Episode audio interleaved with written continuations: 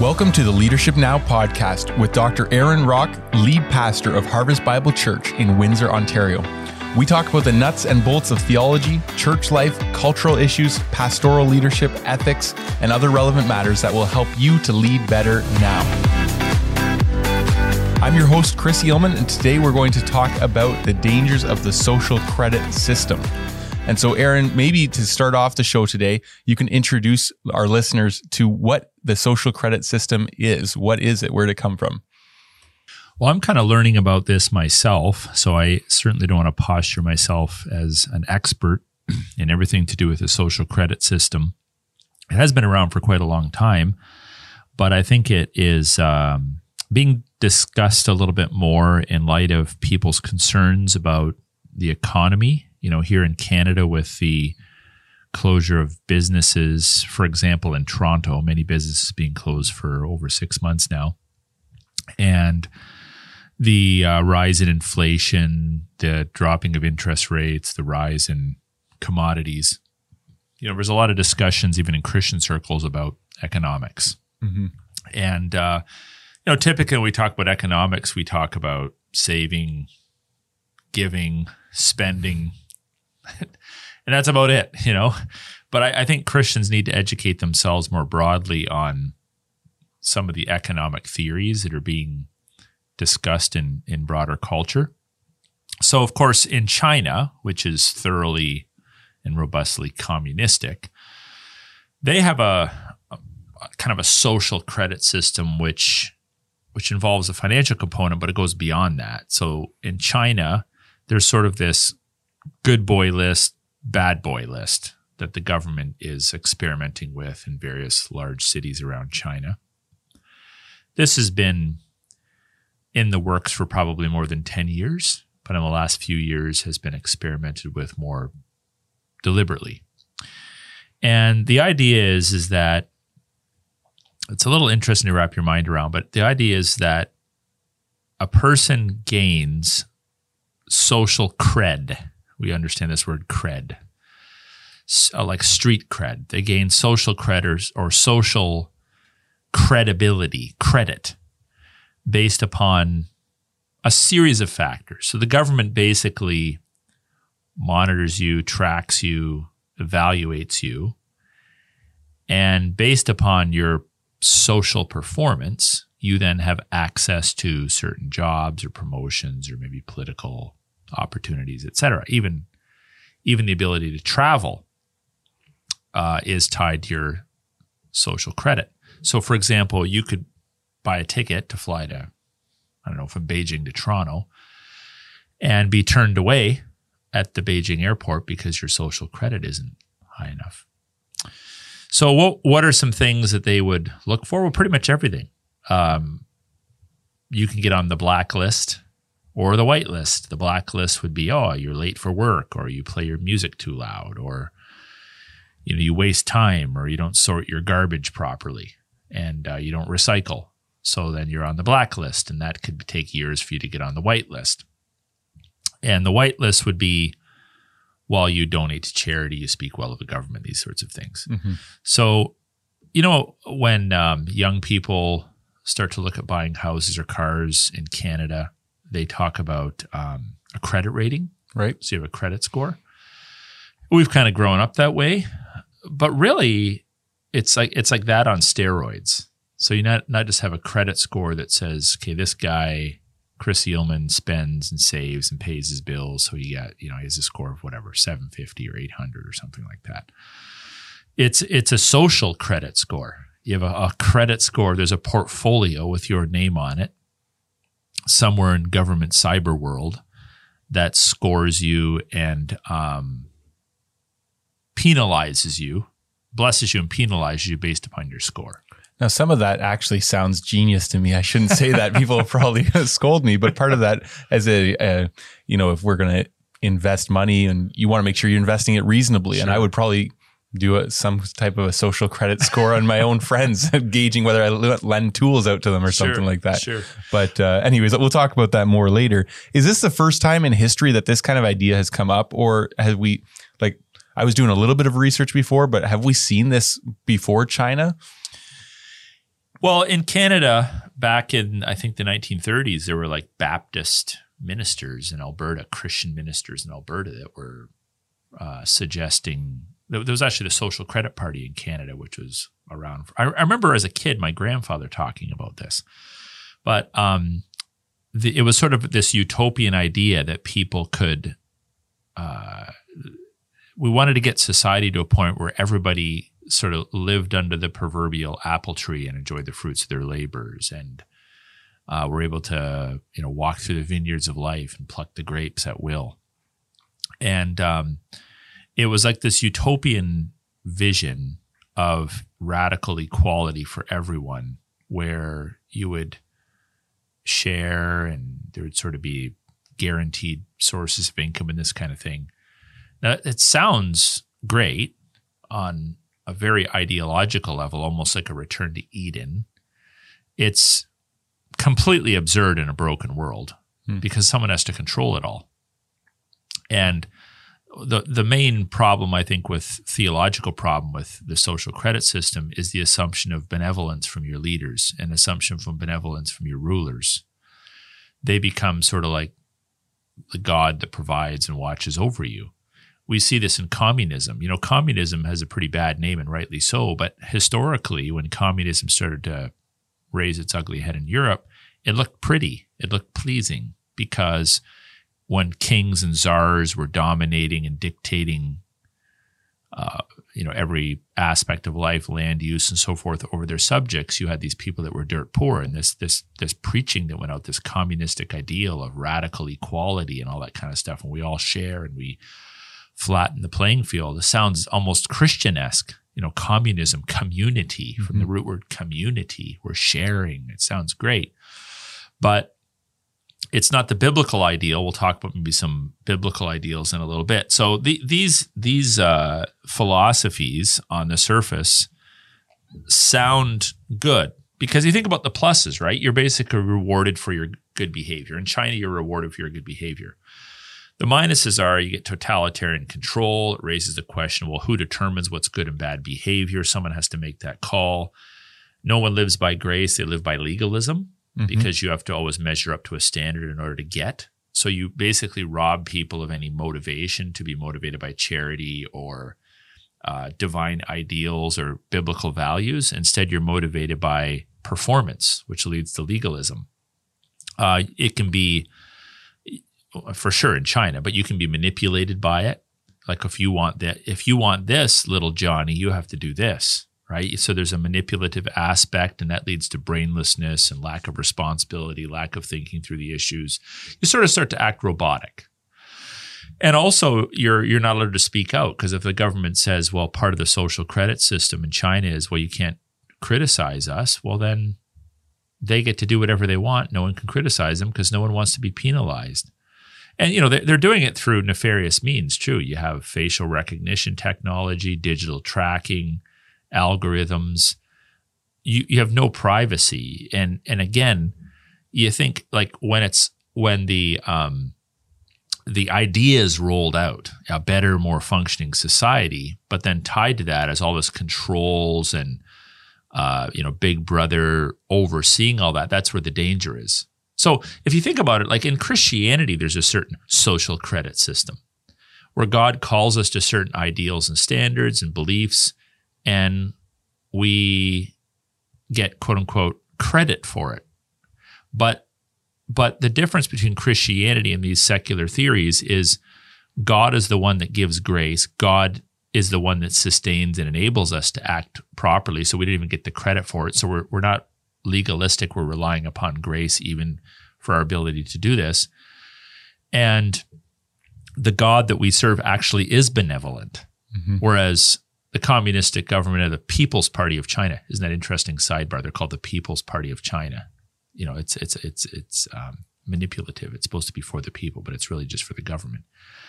They they are not benevolent, but our true and living God is. So, um, yeah. So it's it's the social credit system is alive and well and growing in China. And then there's this like economic form of uh, social credit that, you know, it dates back almost 100 years ago in Canada. And so we see that this has arisen out of a response to a serious problem.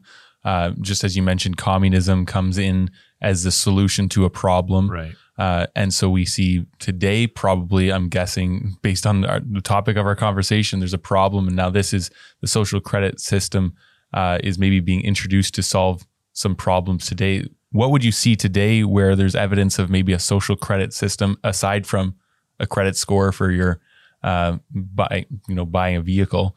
Um, what are some ways you're maybe seeing that come in today? So one of, one of the things, if I could just maybe make a side statement, it's more more of a foundational statement, and come back to your direct question. I was just thinking about as you're asking that question, is that this is why uh, this is why in any country that does not have a Bible and the law of God and the Word of God to guide and direct its policies, its politics, its education, its law, people will make up systems that they think will work to address needs and they may be motivated by a degree of benevolence or love for their neighbor. But apart from running them through the filter of God's word, they always end up to be disasters. So, um, one one example. Well, I'll, I'll give a couple examples. So the one one example is this whole idea of um, being rewarded in our country in Canada with opportunities based upon, for example, your sexual preferences. So, one young man in our church, a grade 12 student, just received an email this week from the Catholic high school, secondary school that he attends. And it was a notice that in Ontario, which is our province, uh, a student who's 17 going on to post secondary college programs can receive a 35 up to a $3500 scholarship sorry 17 students can receive uh, up to a $3500 scholarship if they are gay trans bi two-spirited etc so think about that historically we gave out academic scholarships based upon your gpa your grade how good of a student you were, how competent you were in your particular discipline or area of interest. Now we're giving them out based upon who you have sex with. Because so now we have money literally being distributed and opportunities being distributed based upon a combination of your ideology, because we all see the ideological promotion in that, and your sexual orientation.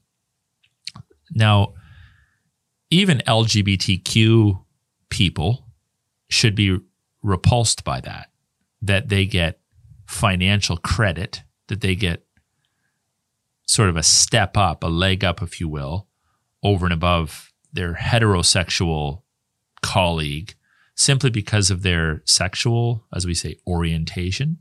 So, notwithstanding a discussion we could have about the, the sinful nature of those acts, this is an example of getting a form of credit getting a form of social and economic recognition based upon your quote unquote performance. And in this case, it's your sexual performance, your sexual orientation.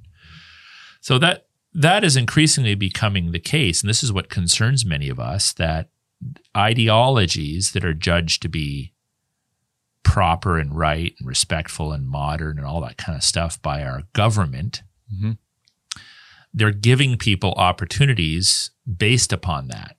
So this is the problem even with like equal opportunity hiring. You identify an issue. Okay, you don't want ethnic minorities to be left out of the hiring process. So then you start to legislate. Well, if you're this color or this gender or whatever, you get a leg up over other people.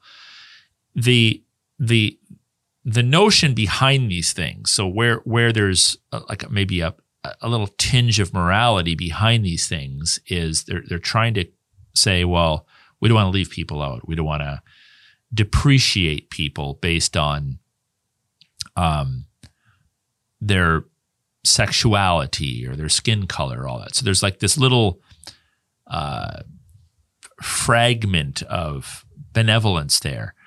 But being that God's word is not recognized, God's word, and I know like being preferred because of a racial issue is very different than being preferred Mhm. because of a sexual issue. I under I clearly understand Mhm. that, but there's this notion that, um, or I should say, these notions are rooted in an absence of thoughtfulness and an absence of consideration for how God would have us handle these things. And you know, God, of course, um, would in fact penalize us if we're committing sexual sins. Certainly wouldn't advocate, even if it was a morally neutral issue like race, that a person would be given special favors or lack thereof Mhm. because of their race.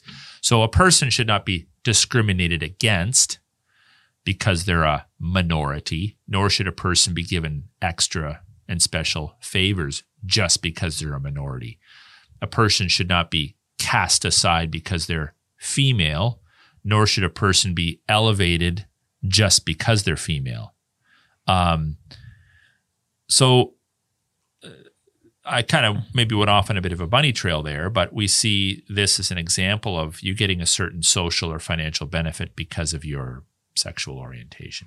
and we do see it's it's the tendency of human nature there's a problem and they swing to the opposite extreme right so let's say somebody has been discriminated against or a group Right. of people has been discriminated against and the solution is discrimination of a different sort in the opposite direction um, and Not only- obviously yeah. that's not right Not only that, but it's so inconsistent where it's really driven more by what's popular in the moment.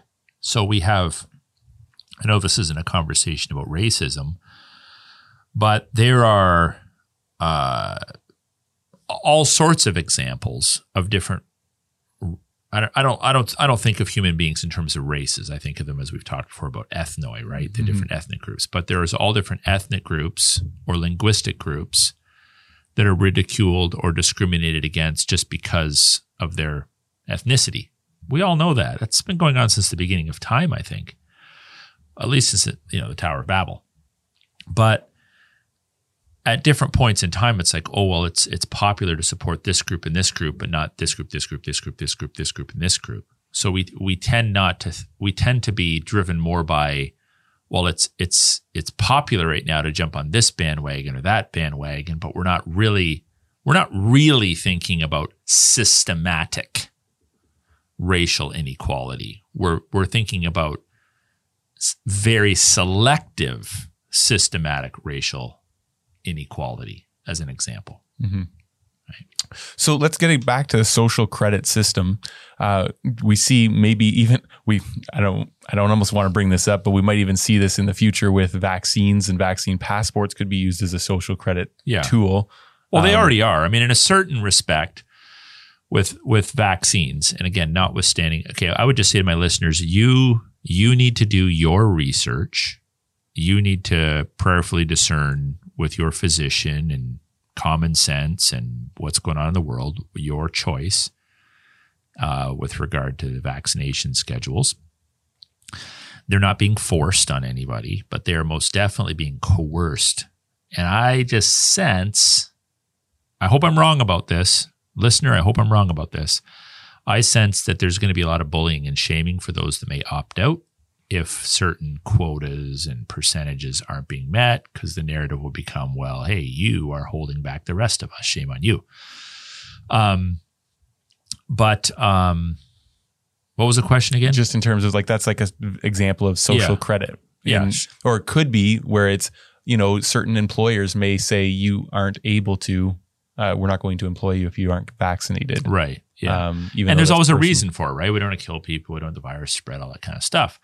But it still is a form of totalitarianism whereby you are being controlled by a state that believes they have a better understanding of how you should act than you do.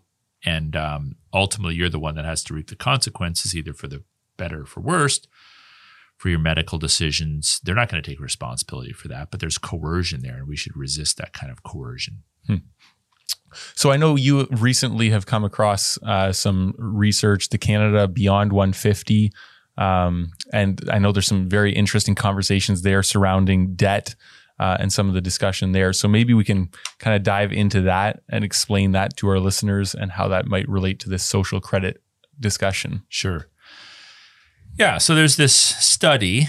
It's it's not uh, like something the government of Canada has approved, but it was commissioned by a couple of agencies connected with the government of Canada. So the, the Privy Council office, which basically supports the the prime minister. Obviously, the prime minister doesn't know everything, so he has these various offices and think tanks that do work for him. And his office. So the Privy Council, and then another one called the um, Policy Horizons Canada, which is like a, a kind of a futuristic think tank. Like, where do we think things are going to go, and how do we respond accordingly? So this document, which um, I believe you told me was published in 2018, but I just saw it recently, is looking at some of the trends, the things we're seeing in Canada, and then proposing some new paradigms, shall we say, or new responses to those those um, uh, trends or those movements or the trajectory, if you will, of Canada as it pertains to economics. And these issues are not disconnected from theology, uh, uh, like, for example, a robust anthropology, a theology of man. And they're not disconnected from a robust theology proper, a, a, a, a good, solid theology of the Lordship of Christ. So, for example, in the scriptures, the scriptures in our anthropology, our doctrine of man, promotes and supports, for example, the need to appreciate and take Sabbath rest. So we're human beings, we need to take Sabbath rest. It also promote, promotes a robust theology of work, that work is redemptive, that we are called to work. Where the, the Christian vision is not sitting around a, with a harp in hand, just you know, plucking it on a cloud, drinking pina coladas. We are we are creatures of the the earth, and we are called to work. So in um, 1 Timothy 5 8, it says, He who does not provide for his own is worse than an infidel. So we work in order to provide for our own. And if we don't work to provide for our own and we let our own, meaning our family members, suffer, we're sinning. Or in 2 Thessalonians 3.10, it says if a man doesn't work, he shouldn't eat. So if you just choose, I'm not going to work, so I'm going to live off the system, you're sinning. And preachers don't want to preach that, but it's true. If you don't work, you're sinning. So the, the biblical vision is rest one day of rest, six days of work, not six days of rest, one day of work. By the way, even retirees have to think about this because the biblical vision is not, oh, once I hit 65, I just re- I have seven days of Sabbath every week. It's okay to rest from a paycheck and to slow down and all that, but we're all built to work, to work, work, work, work, work in some way, shape, or form, not be workaholics, but to work. So that I, am sort of mentioning that as a backdrop because that has to factor into our understanding of how how Christians should respond to economic issues. We're called to work. And then a robust theology proper, which says Christ is king, God is supreme, God is a benevolent ruler, God is good, everything he mandates is good, it's for his ultimate glory and our ultimate good. That all has to come in as well. So we can't say, well, the biblical vision is for us to stop working and everyone just to sit under the proverbial apple tree and enjoy the fruits of our labor or walk through the vineyard and pluck the grapes. Nor should we say that, well, I trust the government. They're, they're benevolent. They, they can figure it out. No, they can't. Like apart from God's law and God's ultimate rule being recognized, they'll always mess it up. So the, the document, the section on like debt and capital and wealth is addressing things like the access economy and it's addressing things like the, the rise in debt. And the big concern is there's just a sense that wages aren't keeping up with, for example, land prices. Wages aren't keeping up with the ability to buy a house. We have young people in our own church. It's like inflation, the, the inflated value of homes is rising faster than you could possibly save up even a down payment. Mm-hmm. So if you're like, oh, I got my twenty thousand dollars saved up for a down payment. Ah, oh, houses just went up another hundred grand. Now I need thirty thousand. Oh, now they just went up another hundred. I, I can't even save up that fast. So that's a problem. So it's acknowledging that. It's acknowledging the fact that a lot of people are working on their own, that jobs, people working from home, that people tend to be independent contractors more and more. And all of these things taking place in our country the rise in the value of commodities, which affects house prices, and the movement away from like traditional long term, you know, I'm going to spend the next 30 years working at Chrysler kind of jobs to, oh, I have an independent contract or I hop, skip, and jump around between employees, employers affects people's ability to get ahead. Mm-hmm. So the, the document is meant to acknowledge that things are changing in society, technological practices are changing, um, social practices are changing, and wages aren't keeping up with the rise in commodities. So it's it's basically giving out it's it's making observations of trends in culture and then providing some potential alternatives. So um you know, we've we've just kind of heard this terminology of access technology and um, or an access economy. So part of it is is this idea that in the traditional economy, so you guys own a home and right. I own a home, and you get a couple vehicles and I get a couple vehicles, and you get a lawnmower and I get a lawnmower, and you have a chainsaw and I have a chainsaw. But maybe an access economy would be better, they're suggesting. Or it's not even that this group is suggesting it, they're acknowledging this. So it's Yeah, it's already happening, right? Yeah. It's happening so it's across. happening. Yeah. So people, it's like Airbnb, right? We're yeah. like renting out space for people. Or you can maybe go downtown Windsor and rent an e-bike. Mm-hmm. You know, I think my daughter and her fiance did that the other day. They rented an e-bike and rode around on it, and then you just kind of park it back and good to go. And it's so been this, around for years. Like even things like, well, or we've seen it like you used to buy DVDs. Now you have a streaming service, mm. right? You used to buy music or a record or something. Now you pay ten dollars a month and you get Apple Music. Yeah. So instead of me, so my, my youngest brother has this massive collection of DVDs, right? And he would buy all these DVDs, watch. Now he ha- he has a movie in his house, sit on the shelf. He's watched it once, maybe twice. That's it, right? So this idea of the online streaming is, in a sense, you're it sounds kind of weird, but in a sense, it's like you're renting the movie. Mm-hmm. You don't own it, you rent it. I know you don't ever really own the movie because it's copyrighted, but you don't rent something, you don't own a physical copy of it. You borrow essentially for a fee that movie and then it disappears. Mm-hmm. Um, and we're seeing it like Uber or yeah, like Uber, you can use your vehicle, uh, Airbnb, or all kinds of things where it's moving away from owning to accessing that kind of thing. So how's that change with the social credit stuff? Well, the the idea is is that as wages don't keep up with costs, that Canadians are going to have the inability to access the things that they need to actually build wealth. And they would define wealth like on the traditional grounds of okay, the, the dream is to own a home, to own land, to own a car. They're basically saying there's a there's going to be a shift in culture so your status, your wealth is not going to be defined by what you own, but more by what you have access to. So you kind of have to wrap your mind around that a little bit.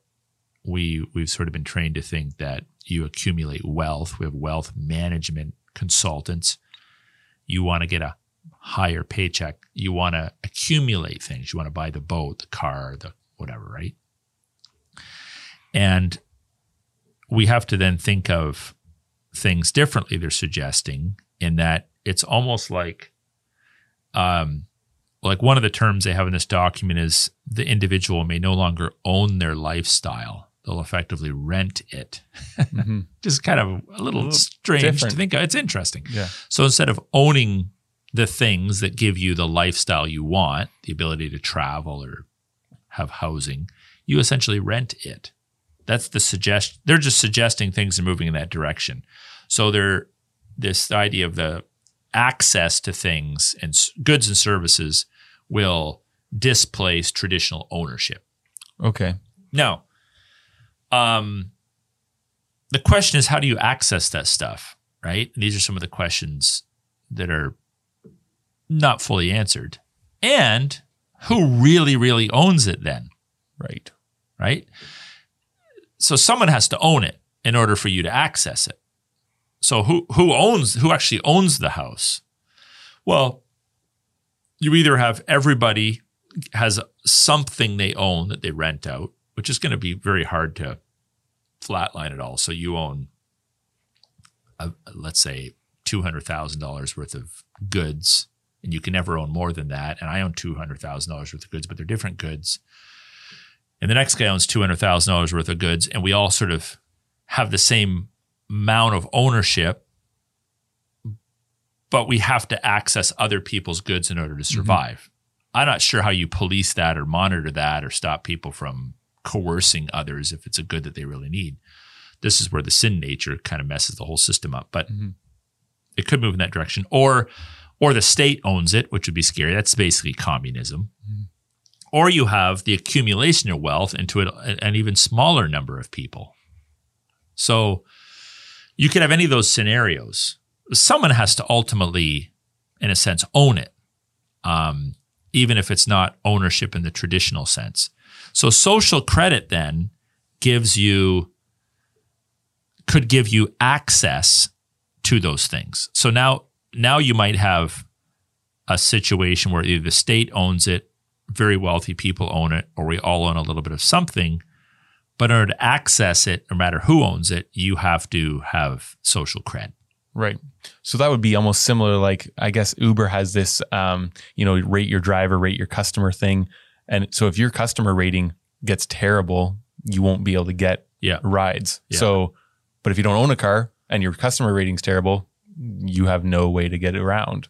Well, we're creating almost this culture where there's all this anonymous rating stuff going on anyway, right? Like on our on the website we get ratings from people who haven't even been to our church like it's just this ra- anonymous the the angry public or the gleeful public likes this service or that church or or your behavior means you can go back and rent another or get another uber ride or whatever mm-hmm. it might be right so these things all like are in a certain sense helpful. And then all, all of a sudden we're like, oh, do we create an animal here? Mm-hmm. kind of like Facebook algorithms, yeah. right? They like promote hopefully the content you want to see, but then all of a sudden they can be turned on you so that now you're basically silenced without even knowing you're silenced.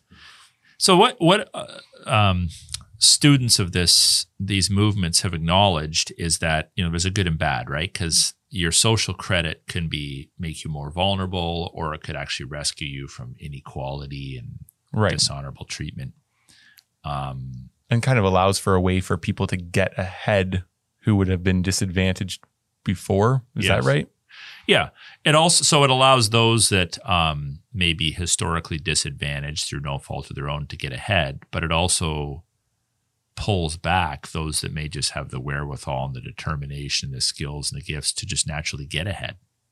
So uh, when I'll just make this sidebar comment. It's interesting that in classical evolutionary theory, the survival of the fittest is built into all that.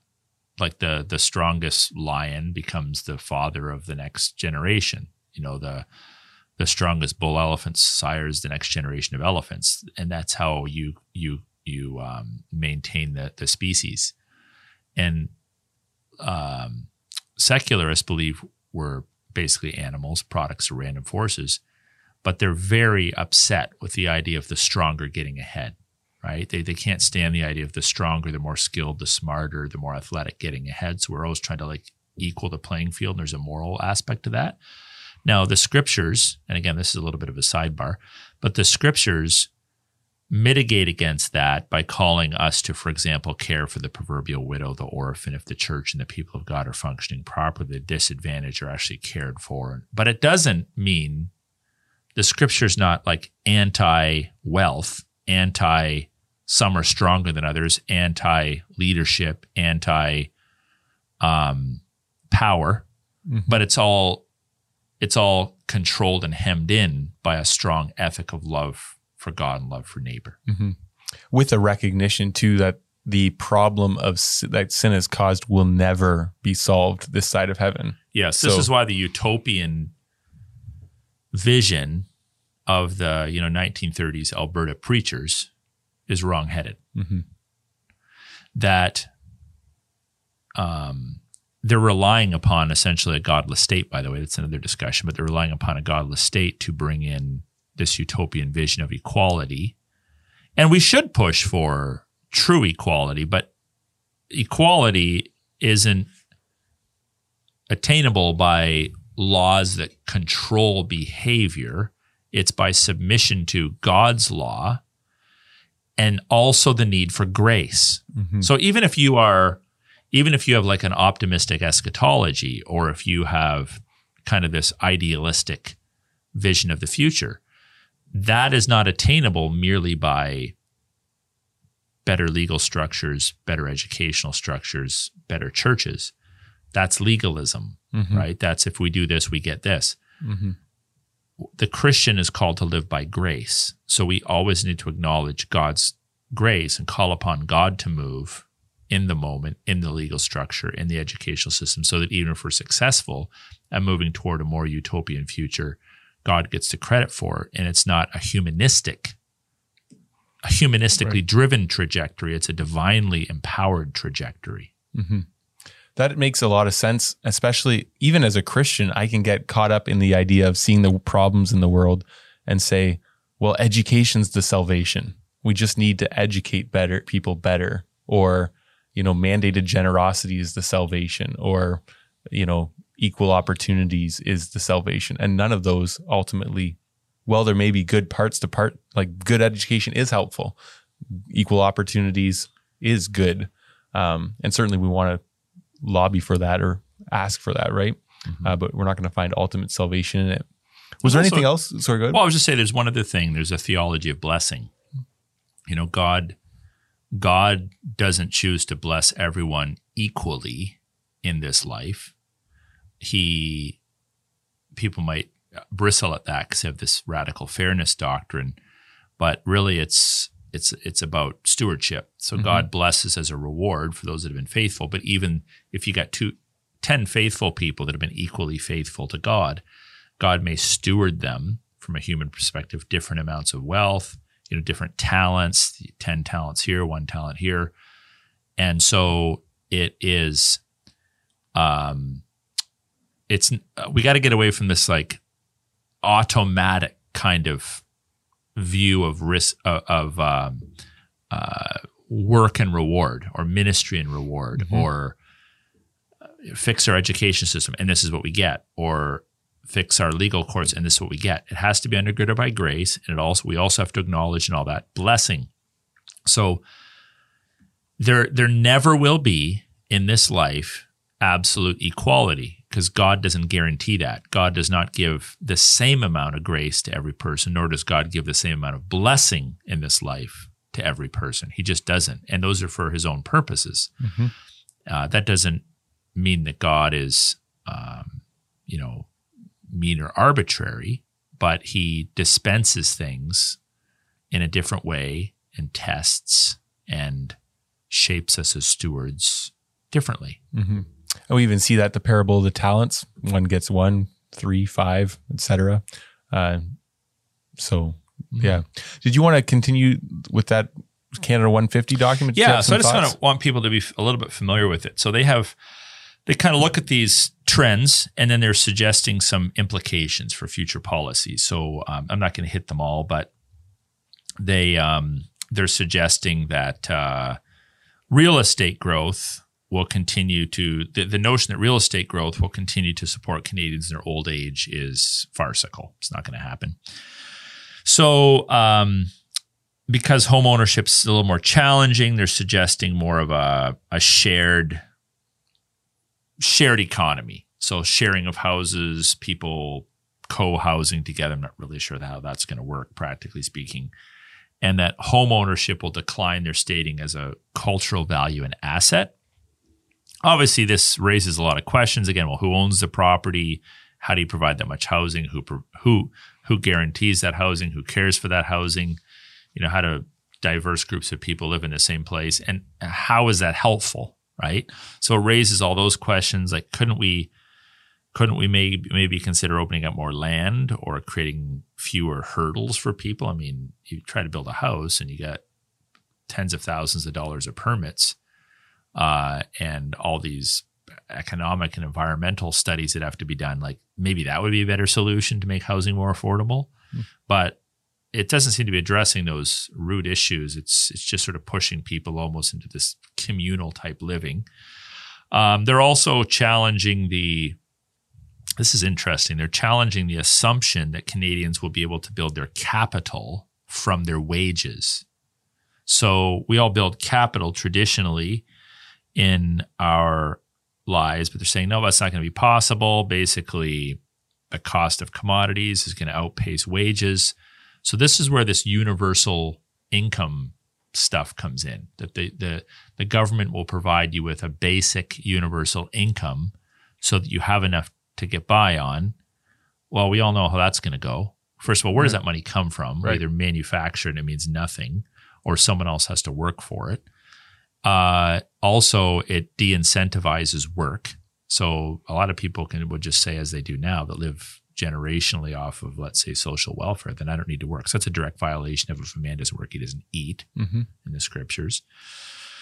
So more they're suggesting that more Canadians will live on fixed incomes. Well, that's that is sort of the communistic ideal where everyone sort of gets more or less paid the same whether you're a physician or a a, a chimney sweep. You know, you you get the same wage. So it, it de-incentivizes uh, advanced education unless you push people into advanced education by penalizing them into it, which again then is living by legalistic code rather than grace. Mm-hmm. And when you live by legalism, we know there's no joy and life becomes unpleasurable and so forth. Mm-hmm. And then there's the um, uh, there's a couple other points here. One of them is uh, uh, the, fifth one. I'll jump a couple. Is that cash based economy is probably going to go away. Mm. So instead, you have like digital wallets and cryptocurrencies and all that kind of stuff, which we already do kind of see with online banking Mhm. and cryptocurrencies. Now, this has some unique problems because the this whole eschatological notion of you know being controlled in order to buy and sell well that's that now you don't have now you don't have like with cash which of course represents hard assets but with cash it's it's like it's it's a nameless note i might have queen elizabeth ii's name on it but if I say to you, yeah, if I say to you, hey man, I, I want to buy, um, I don't know, whatever it might be, a weed whacker from you, Mhm. you know, here's 50 bucks. Well, we don't think about it, but it's not trackable. It's just a, a, an exchange between you and I as two liberty loving, free individuals that happen to know each other. Mhm. But if I have to then transfer it to you in digital form, well, then it's trackable, it's traceable. Mhm. And there's grave concerns about what what people do with that information and how that's traced and ultimately taxed and, and, and so forth and so on. So it's those controls that that concern us and, eh, and I would say even scare us a little bit. It's those it's a movement away from the idea of individual soul liberty and freedom of movement, freedom of decisions to this radical sort of surveillance type culture where you know everything we do. Now we're already kind of in that. Mhm. i mean i, I want to acknowledge we're already in it. We're in it much more now than we were in the 1980s Mhm. there's video cameras everywhere. We're constantly on our cell phones. We have the location services turned on. They know where we're at.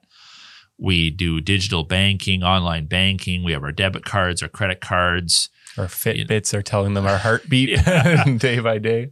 Yeah, and it, we're just constantly connected. But this is like taking it to the next level. And again, who's responsible for this?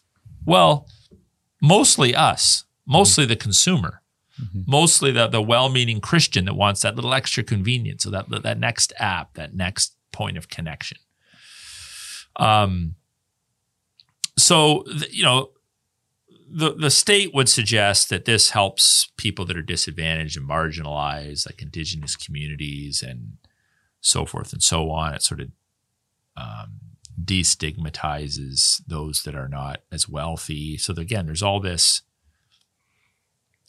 qu- quasi morality connected to it um, that makes it palatable. I can guarantee you, Christian preachers will think this is great Mhm. some Christian preachers.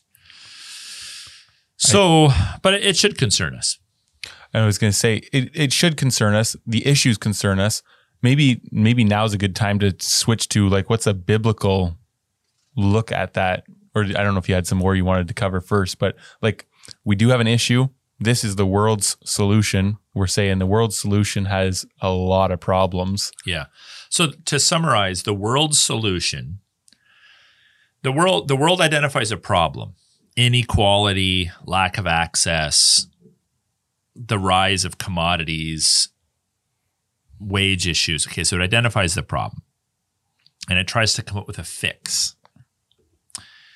And if you take pages and pages and pages of these kinds of documents that have been written and provided for us, essentially, okay, essentially, at the end of the day, if you if I just put it into like one sentence, the solution that this that the world offers is give the state absolute control over your life and you will benefit from it and I will benefit from it and everyone else will benefit from it.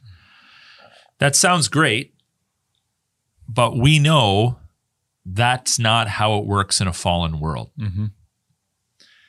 So the biblical response for kind of a biblical model of what I would call life governance, how to govern your own life, is uh, kind of threefold. So we, the one would be, we have to bring people back to this Edenic creational notion that God is king. Mm-hmm. He is the only truly benevolent king. I might be benevolent at times I reflect his image over the people I lead, but I'm never purely benevolent. I'm a sin riddled creature. So we have to bring people and nations and households and churches back to an acknowledgement of the absolute supremacy and kingship of God manifested through Christ over our lives. The second thing that we need to acknowledge is in a in a fallen world then what are God's ideals in terms of how that sort of fleshes itself out? And this is where we have the Old Covenant scriptures, which are so foundational. You know, you're, re- you're reading the fall in Genesis 3 and then kind of the systems and structures that God sets up thereafter. Um, the creational ideals that remain. And some theological points would include theocracy. So the the the ideal form of governance is a theocracy where uh, even kings and queens acknowledge they are representational rulers of the true king, Mm-hmm. God. We see that in Israel. God wanted to rule the nation of Israel. They're like, oh, we have to have a king, you know, or we just can't, you know, this whole intangible king thing isn't working. Divine king isn't working for us. Give us a king. So God's like, okay, I'll give you a king. They're going to mess it up a lot, but ideally they're, they're going to represent me. And then we have the cycle of guys that did a little better and guys that did pretty badly. And we have David as the foreshadowing of the ultimate messianic king, who's Christ, who comes in the flesh in the form of a man and Mm-hmm. establishes that true theocratic notion of kingship. But we also have family units. So, family units, we have these spheres of authority. So, we have um, over families, we have authority. So, I'm the head of my family. I'm not going to apologize for that. I'm responsible to lead my wife and my children until such time as they leave and cleave to another. The way societies function in an ideal situation, even in a broken world, is fathers lead their homes and their wives, and that creates that that that gets rid of a lot of the problems. Mm-hmm. And nations acknowledge the kingship of Christ, even if they have rulers. Those rulers acknowledge the ultimate law of God to govern them. That's that's the best we can get in a fallen world until Jesus comes back and makes all things new. So the best we can get is kings and queens that acknowledge that they are theonomic rulers. They're le- they're they're leading their nations under the under and through the law of God, and the man of the household leads his family. So then you ask the question, well, yeah, but that's not the way the world is. Mm-hmm. Okay, so most rulers don't. So now we have this third tier, which is kind of like a theology of accommodation. So when we go to the New Testament, acknowledging that there's the Caesars of the world are abusive and not necessarily God fearing, God reminds them of their job description in Romans 13. They are responsible for public justice to wield the sword. They're God's deacon. He limits their authority to the exercise of public justice. And we are to acknowledge that. So even in a fallen world, if we have a secular, godless, or atheistic, or Islamic, or Buddhist, or whatever government, we should submit to those governments insofar as they wield the sword and exercise public justice over the land that they rule. Beyond that, they have no authority over the ministry and worship of the church, and they have no authority over the direction that you take your family in. Mm-hmm. So I don't, I don't need to, I don't need to submit uh, the decisions that our church makes to the state any more than I need to submit the decisions I'm going to make for my wife or kids to the state mm-hmm. in in some misguided reading of Romans 13. And then among God's people, so God's household, pastors and elders rule the church. They give the Bible actually people don't generally use that term because it kind of sounds dictatorial, but let the elders who rule well be worthy mm-hmm. of double honor. That's biblical. So we rule we lead, we oversee the church. So um, that that mo- those models. So I, I, mentioned like the Edenic model, sort of the old covenantal model in in a theocratic nation, and then sort of that accommodative model. If you're living in a culture that does not acknowledge the supremacy of God, it still limits the government's role. It still promotes the role of a husband over his family and pastors over the church. So how do we fix how do we fix the world? Well, ultimately we got to wait wait for the eternal kingdom. But the best we can do in the in the here and now is train men to lead their households properly. Amen. Train pastors to lead their churches properly and train kings, queens, presidents and prime ministers to lead their nations properly. And that's what we push for. And it's not a legalistic thing where just do this and you get this. It's do this, do this, do this, but also pray and rely upon God's grace to undergird it and to make it happen. That's what we're aiming for. That's what that we should be preaching this, we should be teaching this, we should be politicking for this, we should be voting for this. This is what we're pushing for. This is what we're aiming for. And some cultures and contexts are so backward backwards, things like that's an impossible vision. But that's what we're pushing for. And that's what we need to continue to hold out as the the ideal. So is the social credit system? Let's say, uh, let's say we get a king ruling, uh, a, a godly king or godly prime minister, and they roll out a social credit system, and the social credit values line up with the kingdom of God in terms of they penalize people for blaspheming God's name. Uh, video cameras are in stores and they catch people who steal. Uh, if people are in church and they I don't know, they don't show up to church, they're penalized. I don't know, something like that. Yeah. Let's say there was something like that. Would the social credit system be of value, or would you is are you basically saying too much control, not good? We need the freedom, the grace kind well, of. Well, again, it sounds utopian, but that would be to take the the job description of the the the, the man who leads his house and the job description of the pastor, elder, bishop of the local church, as well as public justice, and give it all to the state so within a properly functioning state, you would have that kind of thing going on. But the government would still limit itself to public justice. The church would be free and clear from the state to preach and teach. And again, we're not going to start using this word in our theology, but that social credit, that theological uh, moral law to its people, and that would be enforced on the level of the home. So one of the one of the arguments I've made throughout all these lockdowns is the state has taken absolute control over everything. And I think we need to divide up the job description again. Mm-hmm. So that the ideal functioning state, we're always going to support this. The state in a fallen world is responsible for public justice, to wield the sword, to punish the evildoer. Um, there therefore needs to be a basic acknowledgement of God's law for that to happen you know, like killing's wrong, stealing's wrong, this sort of thing. There needs to be a, a code derived from God's law, which allows the state to determine what's right and wrong, not mm-hmm. based upon public vote, but what's right and wrong. But what we don't want is we don't want the state to also become your pastor. Mm-hmm. And we don't want the state to become a child's father. Mm-hmm. So we have this like divvying up of duties all with the goal to righteousness and peace and acknowledgement of divine rule, but not taking taking the job of the father or the pastor and giving that to the state as well. Very good. I think that explained it finally, and I think that sunk in. So thanks, Aaron. That's No good. Uh, we'll continue these discussions, I'm sure, in future episodes. So make sure to tune in weekly to Leadership Now.